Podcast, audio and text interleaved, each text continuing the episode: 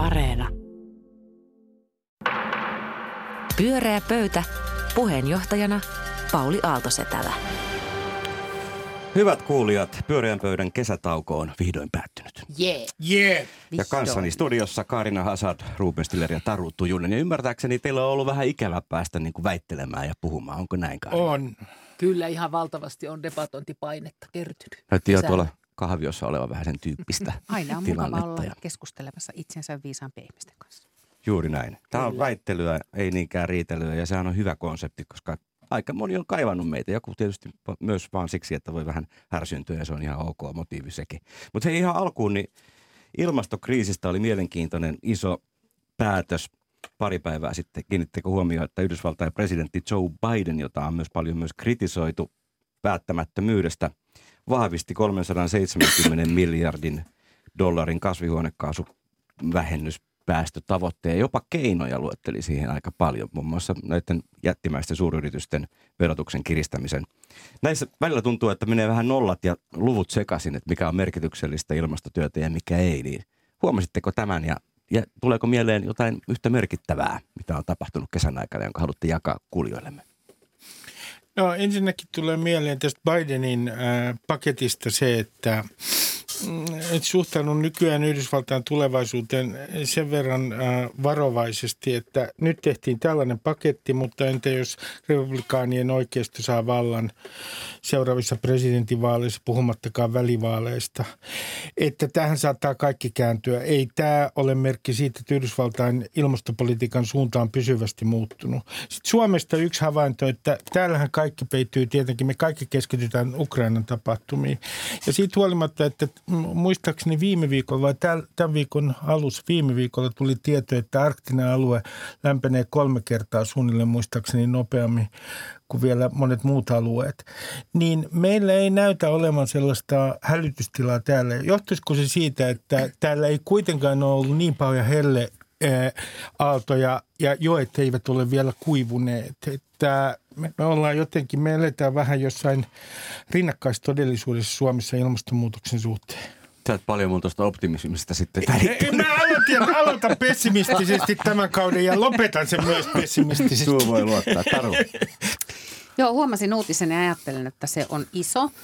Ja, tota, ja, ja mikä siinä on tietysti jotenkin erityisen hienoa, että se tulee niin kuin liittovaltion tasolta. Onhan kuitenkin niin, että tosi monet Yhdysvaltojen osavaltioista tekee paljon ilmastotyötä. Ja, ja tota, vaikka nyt sitten välivaaleissa kävisikin jotenkin toisin, niin, niin, tota, niin, niin ajattelen niin, että hyviä signaaleita kuulemme rapakon toiselta takaa. Mä luulen, että niitä voisi kuulua enemmänkin vielä Euroopasta. Toki meillä taitaa olla suut silmät täynnä tällä hetkellä Ukrainaa ja tietysti sekin omalta osaltaan, jos jotain silver liningia pitäisi hakea, niin, niin toivottavasti vauhdittaa vihreätä siirtymää vähän pidemmällä aikavälillä ainakin. Nyt Karina pääsee ääneen kesän jälkeen. Joo, niin kun mä ajattelin sitä, että kun mä näin tämän otsikon, niin mä jäin sitä katsomaan ja mietin, että tota, ää, aika pienellä se on tässä nyt sitten. Tässä ei ole semmoista valtavaa tähtisadetta tänne ympärillä ja kaikkia kainalojuttuja, mitä tämä merkitsee ja kertoo, mitä tämä hieno käänne merkitsee, niin tämmöistä hypeä ei syntynyt. Niin se tietysti johtuu siitä, että tota, jos me Amerikkaa ajatellaan, niin kaikki koko ajan menee niin kuin Trumpin perässä ja mitä nyt on tapahtunut ja kuka ja mitä se taas. Sitä Trumpin törkeyttä kaivataan niin voimakkaasti. Se on pientä, törkeää ja täysin vaaratonta. Et silloin kun on ihan oikeista isoista asioista kysymys, niin, niin ne vaatii sellaista aikuista kansalaisuutta, niiden ajatteleminen. Ja meidän media ei niin kuin tavallaan äänestä se aikuisen kansalaisuuden ö, puolesta, koska se ei myy. Että sellaiset niin kuin äkkimakeet tunteet myy, niin kuin pelko, kauhu, tyrmistys, ällötys, kaikki tällaiset. Niin sen takia mä jäin sitten miettimään sitä. Että, mutta, se, mutta sehän ei ole, sillä ei ole mitään väliä tavallaan, miten media siihen nyt tällä hetkellä suhtautuu. Että se on loistavaa, että tämmöinen on tehty ja se on loistavaa, että se on Nyt se asiana allekirjoitettu. on niin merkittävä. Kyllä, ja se on, tota, se on hyvä merkki siitä, että, että tota, asiat etenevät. Mutta niin, niin kuin Ruben sanoi, että me ollaan jossain unessa täällä tuon ilmastonmuutoksen suhteen, niin kyllä mä luulen, että koko läntisessä maailmassa niin se on liian kauhea asia kerralla ajateltavaksi. Että sitä pitää niin kuin ajatella osissa. Hyvä, kyllä te osaatte vielä, ei mitään hätää. Taru, mikä on meidän seuraava teema? Ajattelin, että puhutaan käyttöhuoneista. Ja tota, No niin, käyttöhuoneista... ei ollenkaan mielipiteiden jaa. ei, ei ollenkaan. Siis Tota, huumeiden käyttöhuoneesta vai yleensä tahansa Puhutaan käyttää. nimenomaan huumeiden käyttöhuoneista ja, ja huomasittekin ehkä tuossa kesällä, että asian tiimoilta äm, tuli kansalaisaloite, saavutti 50, allekir- 50 000 allekirjoituksen rajan ja tarkoittaa sitä, että kyseinen asia, jossa siis tässä aloitteessa vaaditaan nimenomaan sitä, että pilotoitaisiin tämmöisiä valvottuja huumeiden käyttöhuoneita Suomessakin, niin, niin tota, siihen pitäisi saada lainsäädäntöä. Ja jäämme odottamaan nyt sitten asian etenemistä eduskuntaa ja sen asian eduskuntakäsittelyä, mutta tota, tota, tota, pessimisti minä tässä Rubenin vieressä ajattelee itse sillä tavalla, että, että, että noinkohan tässä meidän päättäjämme ovat yhtä, yhtä tota, tota, tota edistysmielisiä kuin kun aloitteen tekijät tai 50 000 suomalaista on ollut. Mä ajattelin, että me voitaisiin tänään keskustella siitä, että mitä ajatuksia tämmöiset käyttöhuoneet ylipäätään teissä herättää ja, ja tota, oletteko te käyttöhuoneiden kannalla vai oletteko sitä mieltä, että tämmöisen lainsäädännön saattaminen voimaan jollain tavalla kommunikoi huumemyönteisyyttä yhteiskunnassa vaarallisella tavalla? No selkeä hyvä kysymys. Kortit pöytään. Ruben. Viisi ihmistä kuolee huumeisiin viikossa. Suomi on alle 25-vuotiaissa Euroopan ihan kärjessä muistaakseni toisena huumekuolemissa. Ja tota, asiantuntijoiden mukaan korvaushoito, nyt mä puhun käyttöhuoneesta, korvaushoito, sen lisääminen voisi jopa joidenkin analyysien mukaan puolittaa nämä huumekuolemat. On vieläkin kovempia arvioita siitä, että saataisiin vielä enemmän vähennettyä näitä huumekuolemia. Ensinnäkin sanoisin näin, että meidän on ehdottomasti nopeasti lisättävä kor- korvaushoitoa. Mitä tulee näihin käyttöhuoneisiin, niin kannatan ehdottomasti. Ja joidenkin tutkimusten mukaan kansalaisten, THLn tutkimusten mukaan kansalaisten mielipiteet on liberaalimmat kuin poliitikkojen. Poli- poliitikot on äh, näissä asioissa, ne pelkää niin hirveästi tämän huumemyönteisyyden leimaa, että voidaan puhua lähinnä tämmöisestä hysteriasta. Hyvä esimerkki tästä mielestäni on se tahnoinen keskustelu tämä muuten tämä käyttöhuonekeskustelu käyty aiemmin, silloin oli kysymys puhtaista neuloista. Täysin samat argumentit. Samat Pelättiin huume, huumemyönteistä. Mutta tämä hirvittävä moraalinen hysteria siitä, että eivätkä eivät kai ne vihreät hipit, äh, vaan kannata kannabiksen, kannabiksen laillistamista. Joo, se on musta jännittävää, että tässä nämä kaikki tota edistyksellinen kansa, joka haluaa korjata tämän asian, niin ne on ne, jotka uskoo niin kuin tutkijoita ja tiedettä. Ja tässä on sitten niin kuin, tätä identiteettipolitiikkaa harjoittaa nimenomaan taantumukselliset konservatiivit tässä asiassa, että ei meillä ennenkään eikä nytkään. Ja samoin, tämä, kun mä luin ensimmäisen sellaisen kommentin jo, jonkun jossakin palstalla tässä keskustelussa, missä joku oli ihan, että minä en ainakaan ala huumeita käyttää. Niin silloin musta tuntuu, että mä niin kuin annan periksi koko asialle, että jos ihan oikeasti ihmiset on niin tyhmiä – ja niin tunteissaan, että ne ei tajua, että tämä ei tarkoita sitä, että ne raahattaisi johonkin käyttöhuoneisiin ja niihin piikitettäisiin jotain tai sitten niiden lapsia. Että tässä ei ole kysymys siitä, että kun ne tutustuisi siihen asiaan. Ja se on kaikkien etu, win-win-win. Käyttäjät, terveydenhuolto, kansalaiset, jotka eivät käytä huumeita, kaikki voittaisi tässä. Että totta kai tämä täytyy, oletaan että ensin se kokeilu täällä Helsingissä ja sitten kun nähdään, että se on tosi hyvä, vähän niin kuin Tampereen ratikka, niin sitten voi ottaa se käyttöön koko maahan olla ihan, että no ainahan tämä on täällä ollut. Olisiko se auttanut näitä, jos kutsuttu näitä tiloja niin valvottuiksi pistotiloiksi mieluummin? Onko se ymmärrettävämpää? Onko tämä niin kuin viestinnällinen ongelma? Hmm. Mä ajattelen jotenkin, että tässä on ongelma se, että meidän päihdepolitiikka lähtee jotenkin väärästä paikasta, kun se lähtee jotenkin semmoisesta ajatuksesta, että äm, ihmiset vapaaehtoisesti valitsevat sen, että no nyt olen ajatellut, että ryhdyn käyttämään huumeita. Mm-hmm. Eikö niin, että se on tämmöinen henkilökohtainen vapaa valinta. Ja, tota, ja sitten me jotenkin ollaan niin kuin, ö, järjestetty siihen liittyvä terveydenhoito sellaisella tavalla, että se niin kuin tukee tätä niin kuin lähtökohta-analyysiä, kun se analyysi on väärä ja se pitäisi ymmärtää, että se on niin kuin hölmö niin kuin ikään kuin, niin kuin se, se on niin, kuin niin jotenkin – niin kuin joku tutkijakin sanoi, että se on niin, niin kuin lapsellinen lähtökohta siihen asiaan, vaan se, että siinähän on kysymys ihan niin kuin toisenlaisesta lähtökohdasta ja, se lähtö, ja, ja meidän niin kuin se semmoinen vaihtoehto, että, että ei huumeita – huumeita, niin ei ole niin kuin tosiasiallisesti totta, vaan on kysymys pikemminkin sit siitä, että, että jos joku käyttää huumeita, niin voidaanko sitten jonkun lapsi sillä sitten pelastaa, että meillä on siis käyttö, käyttö tämmöisiä valvottuja käyttötiloja tai paikkoja. Niin mä ajattelin jotenkin, että se ei ole semanttinen kysy, niin kuin kysymys tai, tai se ei ole niin kuin viestinnällinen kysymys, vaan mä ajattelen, mä ajattelen että se on niin kuin lähtökohtaisesti meillä on niin kuin väärä analyysi siitä, että mitä, mitä, mikä sen ihmisen jotenkin niin kuin, niin kuin tila on siinä vaiheessa, kun se käyttää ja vaikkapa suonen sisäisiä huumeita. Tätä ei saisi siis kansalaiset ollenkaan, kun terveydenhuollon ammattilaiset, ne saisi tämän, tämänkin asian THL järjestää. on Ne, ne tietää, kokeilua, että sikäli asiantuntijat niin, ne, tietää, ne, tietää, mistä on, siis ne tietää, mistä on kysymys ja miten tämä pitäisi hoitaa ja mikä on se paras tutkimustieto asiasta tällä haavaa. Mielestäni niiden käsin se pitäisi antaa, eikä meidän, niin kuin sanoit, pelokkaan eduskunnan – jossa tietää jo etukäteen kaikki ne askelmerkit, miten se Ruben menee. Se on siinä niin Ole hyvä. No mä vertaisin al- alkoholia ja huumeita. Nyt mä teen tämmöisen rinnastuksen. Kun suomalainen iskelmätähti, kun se kärsii alkoholismista ja kun se sitten on langennut ja kun se toipuu sieltä, niin senhän luonne syvenee. Siitä tulee sankari. Se on ihminen, joka taistelee tätä väärinkäyttöä vastaan. Se on nöyrtynyt. Se nousee sieltä uudestaan. Mutta jos kysymys on huumeiden käyttäjistä, niin tällaista mytologiaa ei synny. Mua kiinnostaa tässä se, että mä myönnän, että on kysymys varsinkin jos on kysymys kovemmista aineista, niin nämä, nämä rinnastukset alkoholin kanssa ei nyt tietenkään ole mitenkään erityisen suoria. Mutta kyllä mua ihmetyttää se, että kun sä katsot näitä suoria ja välillisiä kustannuksia, jotka alkoholismi aiheuttaa, niin katsoo näitä stereotypioita alkoholistista versus huumeiden käyttäjä. Ja huumeiden käyttäjä on ihan sellainen, että siinä on oma mytologiansa. Ne on ikään kuin totaalisesti marginalisoituneita ihmisiä, jotka asettaa koko yhteiskunnallisen järjestyksen kyseenalaiseksi. Mikä näkyy siinä keskustelussa, että käytiin täältä, täällä Helsingissä Kurvin ongelmista. Kun Piritorilta siitä vierestä väärinkäyttäjät siirtyikin siihen kurviin, niin täällä nousi tietenkin tämmöinen suuri moraalinen kysymys siitä, että mitä nyt tehdään, kun heitä on siinä ihan kurvissa kadulla, jolloin mulle tuli vähän kyllä sellainen olo, että kun jokainen tietää täällä Helsingissä, että mm, että esimerkiksi Katri Valan puistossa on ollut aikamoinen meininki jo vuosikausia, niin onko se nyt niin, että, että kun vaan tämä ongelma ikään kuin hyppii silmille.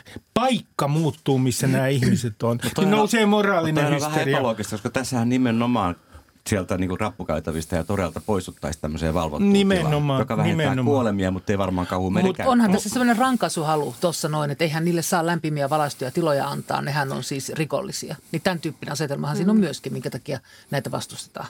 Ja yksi argumentti on tietty, ne myöskin jos ajattelee kustannuksia, niin, niin, niin tota, huumeisiin kuolee enemmän ihmisiä kuin liikennettömuudessa Suomessa. Mm-hmm. Ja mm-hmm. sitten tämä yleisin kuolema on just myrkytys – joka ehkä vältettäisiin näillä, joka, jos, joka taas maksaa sitten muutenkin kuormittuneelle ja epäonnistuneelle sairaanhoidojärjestelmälle. Ja käyttöhuoneiden kautta on päässyt muutenkin ihmiset päässyt avun piiriin laajemminkin.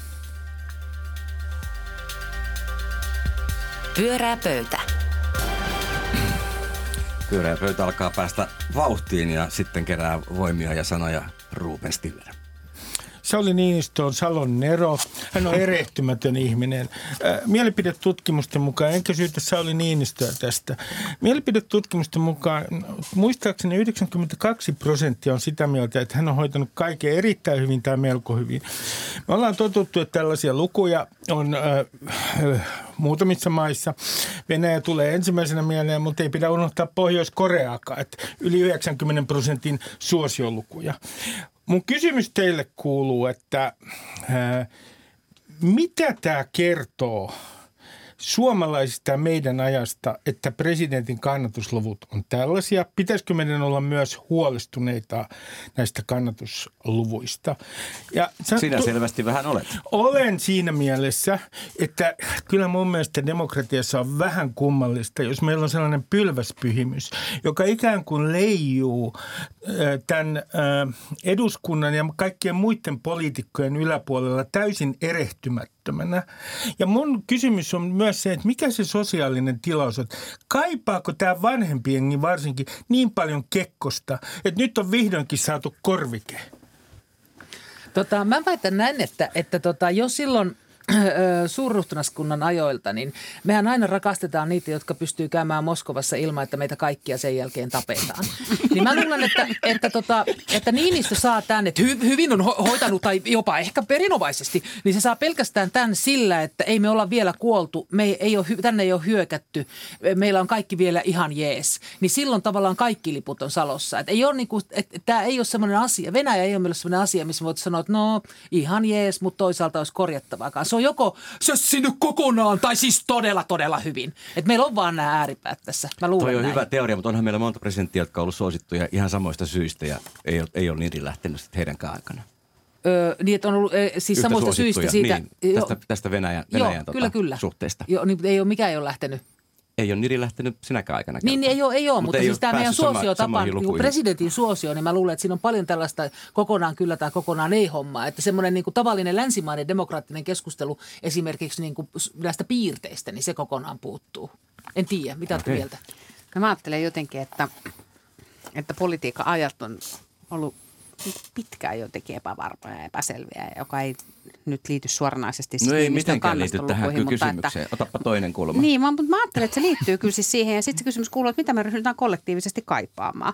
Eikä, enkä mä tiedä, kuinka suomalainen piirre se on. Voidaan me nyt katsoa vaikka Brasiliaa tai voidaan me katsoa Unkaria tai jotakin muutakin maita, missä siis tämmöisiä... esimerkki no, demokratia. To, to, No, no, me vaan, ollaan missä, missä niinku, tavallaan tietysti niinku on selvästi kollektiivista kaipuuta vahvaan johtajaan. Mm. Ja, tota, ja, ja, se on ollut siis meidän tapa tehdä tämä asia. Sitten kun niinku on niinku ahistaa, ja, ja, ja on se varmaan Venäjän lähtöstäkin, mutta mä ajattelen, että se on niinku isompikin kysymys. Sitten kun vähän niinku tavallaan ahistaa ja jos niinku pysyy silti hengissä, tiettekö te, ja joku on hoitanut hommansa hyvin, mä että todella hyvä, tämä on, tää, tää on, tää on todella mm. hyvä, että tällä mennään. Ja tähän liittyy joku tämmöinen niinku, niinku vahvan johtajan selvästi tämmöinen niinku Ja Rubenilla varmaan ihan No, oma mä, mä puhun vähän toimittajista nyt. Mua niin kun, on pikkasen alkanut miettiä, jos te muistatte Ahtisaarta, miten Ahtisaarta lyötiin.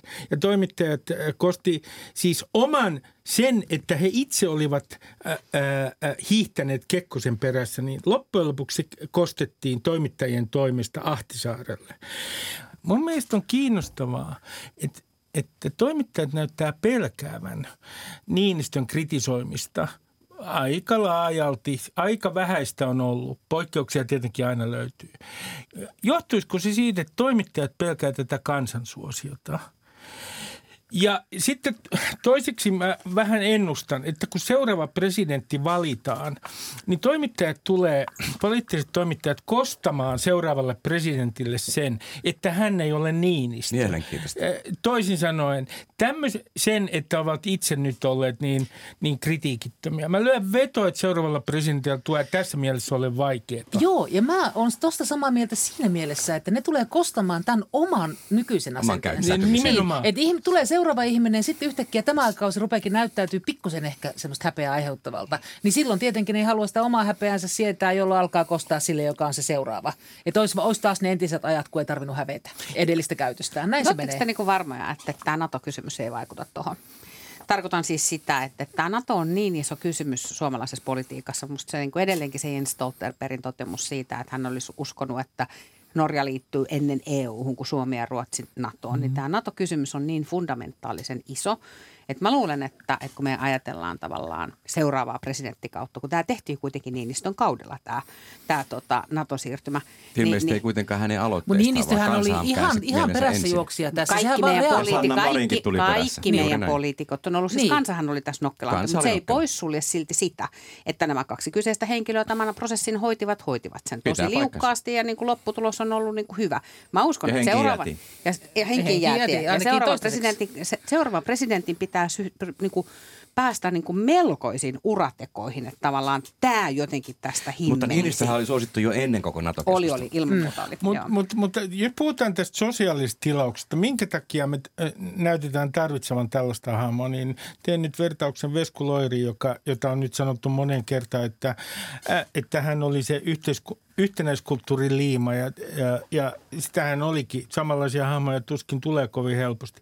Niin niin on yhtenäiskulttuurin liima myös Niinistö. Mm-hmm. Siis on tämä hajoamisen pelko ja jopa semmoinen ihan äh, järjetön hajoamisen pelko, joka, joka on enemmän siis sitä, että jos ihmisillä on eri mielipiteitä, niin Suomi on jo hajoamassa. Ja sen takia, koska on tämä hajoamisen pelko, niin tämä Niinistön hahmo on korostunut. Ja minusta tämä on siis se, mistä mä puhun, kun mä sanon, että, että ajat on olleet nyt niin kuin poikkeuksellisen jotenkin tuskasia ja hankalia ja vaikeita. Myös siellä ihan päivän politiikan, niin kuin peruspäivän politiikan tekemisen näkökulmasta jo pidemmän aikaa. Ei edes tämä Ukrainan sodan tai ko, niin kuin koronan myötä, vaan jo pidemmän aikaa. Ja semmoista tuo niin kuin juuri tota, että, että ei olla niin kuin jotenkin niin kuin kypsä niin kuin kansakunta siihen, että täällä voisi niin kuin olla reippaasti eri mieltä tuosta noin vaan ilman, että täytyy niin kuin pelätä, että leimataan maanpetturiksi tai muuta. Ja se nostaa siis vahvoja johtajia. Se mm. nostaa mm. tämmöisiä, tiettekö, niin kuin liidereitä, joita me ajatellaan sitten, että niin ja siis tämä on meille. Ja tälle, medialle, tälle medialle, joka tota, yhä enemmän siis keskittyy ja yksipuolistuu koko ajan, miten tämä omistus keskittyy ja silloin niin kuin kaikki yhdenmukaistuu. Niin mehän eletään valtavassa yhtenäiskulttuurissa, jos ajatellaan meidän niin kuin mediaa tällä hetkellä. Niin sillehän mm. sopii tämmöinen, koska siis tunteellisesti yhtenäinen kansa on hirveän kätevä kaupallisesti. Mutta eikä ole myöskin niin, että eihän nämä, ei Marin eikä Niinistö ole ajanut mitään sellaista suurta muutosta, joka olisi ylipäätään jakanut kanssa. Että he on suosittuja myös siksi, että on aika paljon samaa mieltä, mitä suurin osa meistä on. Hmm. On, niin, niin ilman muuta. Mä niin mietin sitä, että ennen Niinistön presidenttikautta, niin miksi nimenomaan Niinistö on semmoinen hahmo, josta media on halunnut tehdä tällaisen myyttisen päättäjän. Siis siihen aina kuuluu tähän se, että on jossain vaiheessa toiminut äh, valtiovarainministerinä ja tehnyt ikäviä leikkauksia, koska se on valtiomiehen, valtiomiehen merkki. Ja, mutta, mutta sitten tietenkin Niinistön henkilöhistoriaan kuuluu traagisia tapahtumia, jotka varmasti on vaikuttanut mielikuviin myös. Mutta joku mä kysyisin tämän median ja toimittajien tarvetta nostaa hänet. Siis mun, jos mä sanon vähän karikoiden, toimittajat ovat tehneet hänestä upseerin ja herrasmiehen. Jep, kyllä.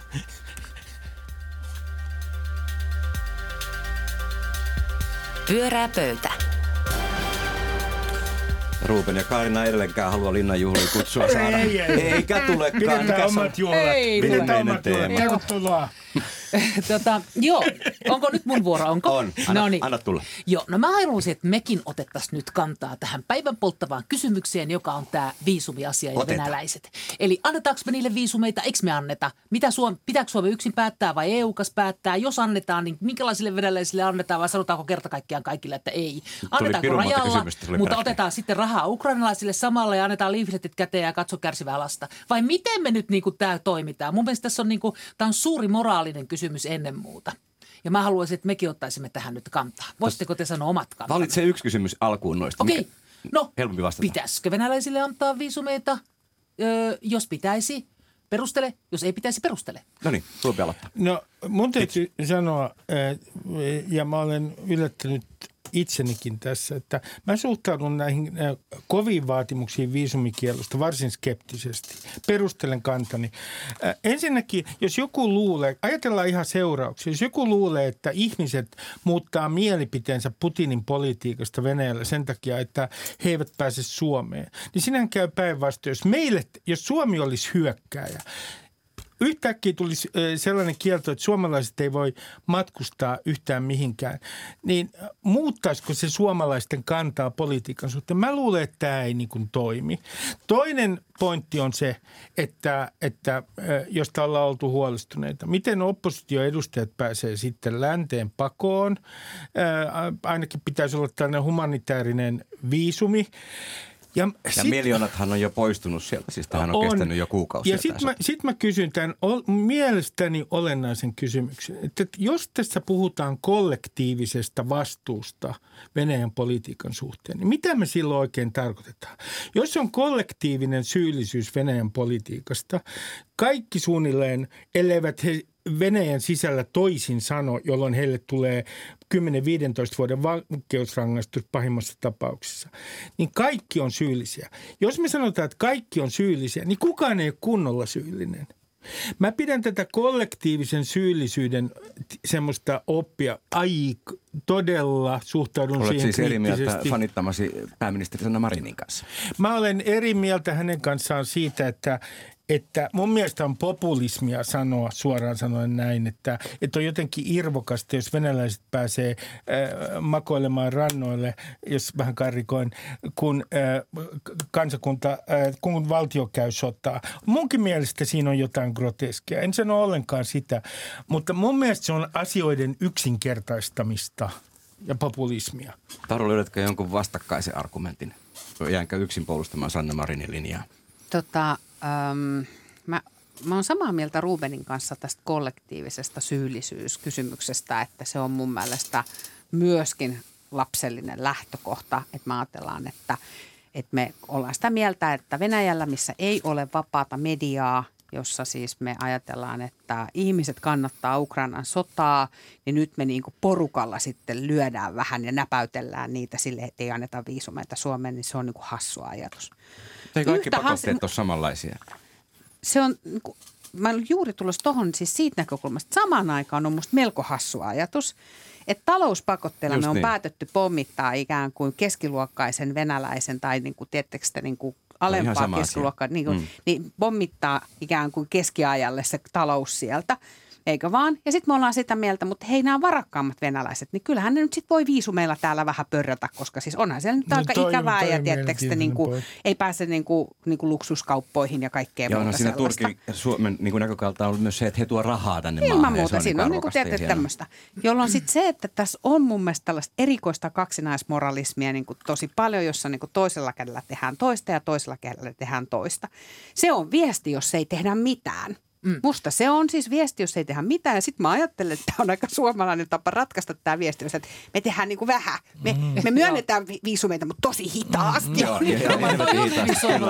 Joo, tota Joka kymmenelle vaan. Joo, kyllä, Tämä joo, on kyllä. Me vähän Joo. hidastetaan. Me ollaan Tämä on niinku sitä passiivista vastarintaa, mitä me on tehty niin kuin ihan toisen suomalainen tapa On, reagoida joo. tähän. Mm. Tota, mutta siis, ja tässä ongelmahan ei ole se, että ne ei tule tänne näin, vaan ne menee meidän kauttamme sinne Eurooppaan. Että me ollaan vaan läpikulkumaa. Ja tämä on kai meille tällä hetkellä kaikkein noloin asia.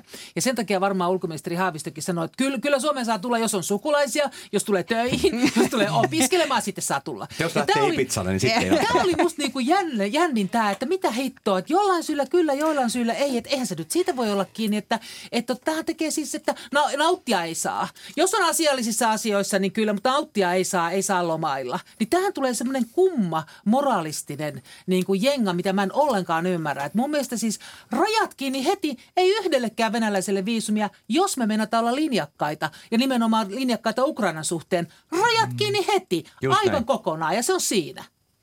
Selkeä kannanotto. Ru- Ruben, se oli nyt vähän toisen tyyppinen, mitä sä äsken yritit tuossa No, alustaa.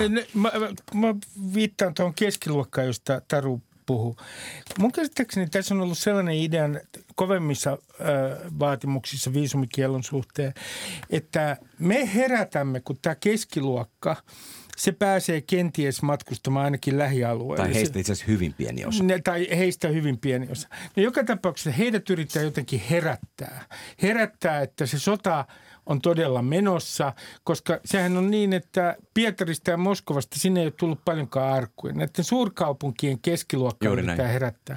Ei tule onnistumaan tällä tavalla.